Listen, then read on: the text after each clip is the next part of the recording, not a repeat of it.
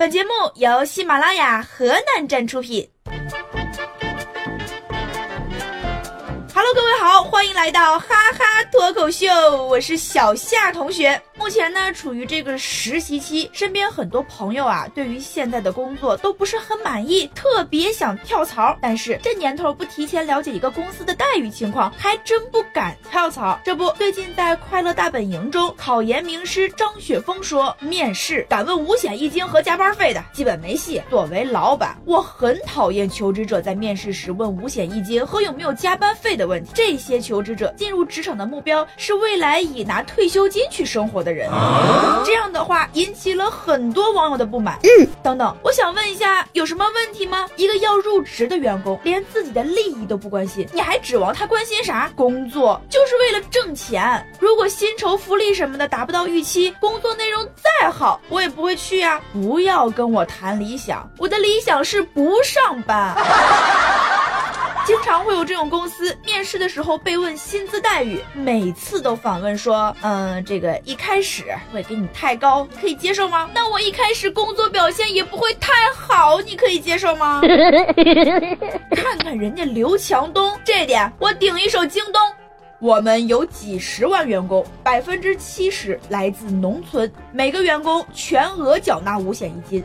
如果你这家公司靠克扣员工的五险一金，牺牲了兄弟们六十岁以后的保命钱，那是耻辱的钱，会让我良心不安的。瞧瞧这境界，一个公司想留住人，最重要的就是掌握好薪酬福利的尺度，既要保证工作顺利进行，又要满足员工对生活质量的需求。有些老板就是因为掌握不好这个度，生意蒸蒸日上，越做越大，最后远离初心，得到一堆臭钱，不得不过起幸福的生活。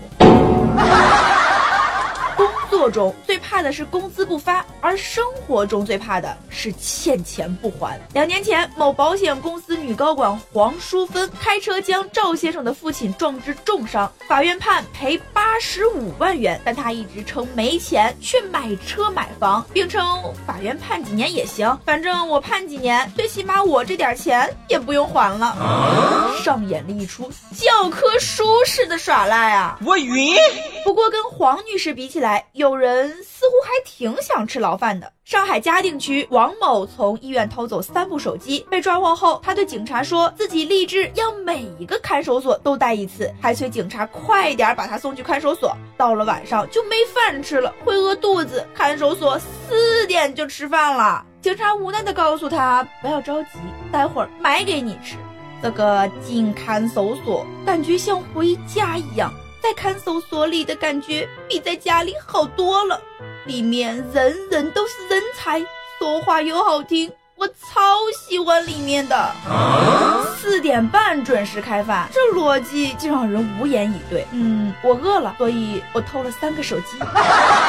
看守所的饭不能做的太好吃啊，叔叔，这样非常容易引起二次犯罪的。今年三月份，一名湖南籍的九零后男子在江西持刀抢劫了一名女士，也是劫匪的运气不好。当时这位女士身上只带了一块钱现金，劫匪抢过这一块钱，逃到了附近网吧买了一颗大白兔奶糖。隔日，劫匪被警察抓获，依法判处有期徒刑四年零五个月，并处罚金一千元。一块。钱买了四年的牢饭，和外卖订单的一元霸王餐感觉差不多。大哥，莫非你和楼上那位兄弟一样是来蹭饭的？哼，以后谁还敢说一块钱不值钱？呃，这有些人的境遇呢，都是自己作的。怪不得别人。南京一小伙子因身材矮小，要求女朋友不准穿高跟鞋，家里也不能留高跟鞋。前几天去女朋友家准备接女朋友去领结婚证时，在女朋友卧室发现了一双高跟鞋，女朋友表示忘记处理了，小伙子便跟女友吵了起来，两人还动起了手，最后引发了两家人抄家伙，所幸被警察及时制止。身高矮一点问题不大，脑子有病就比较麻烦了，穿高跟鞋。鞋怎么了？你是担心你家院墙太低了吗？姑娘，我不知道你是什么脾气。如果是我，我就穿个十公分的高跟鞋，天天到这约德尔人面前俯视他。人家姑娘都没嫌你是个约德尔人，你竟然还不知足。如果你看过小矮人的故事，你就不会这么幼稚了。吃了毒苹果的公主昏迷不醒，她等待的王子又迟迟没有出现。深爱着公主的小矮人焦急不安，自言自语地说：“我虽然比不上王子，但我有一颗深爱他的心，或许我的吻也能让公主苏醒过来。”当小矮人闭上眼睛，正要吻下去时，白雪公主别过头，轻声说。你别傻了。所以说，自尊心不是靠约束别人获得的，要靠自己挣。嗯，我一个大学同学个子也很矮，大概一米六多，人家从不自卑，反而觉得是自己的优势。直播一年多赚了六十多万，已经由一个矮矮的清秀男生变成了萌萌的小娘炮了。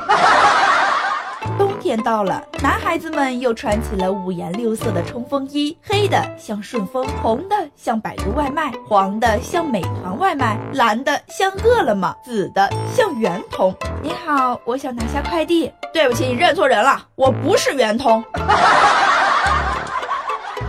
好的，今天的节目就是这样啦，祝大家生活愉快。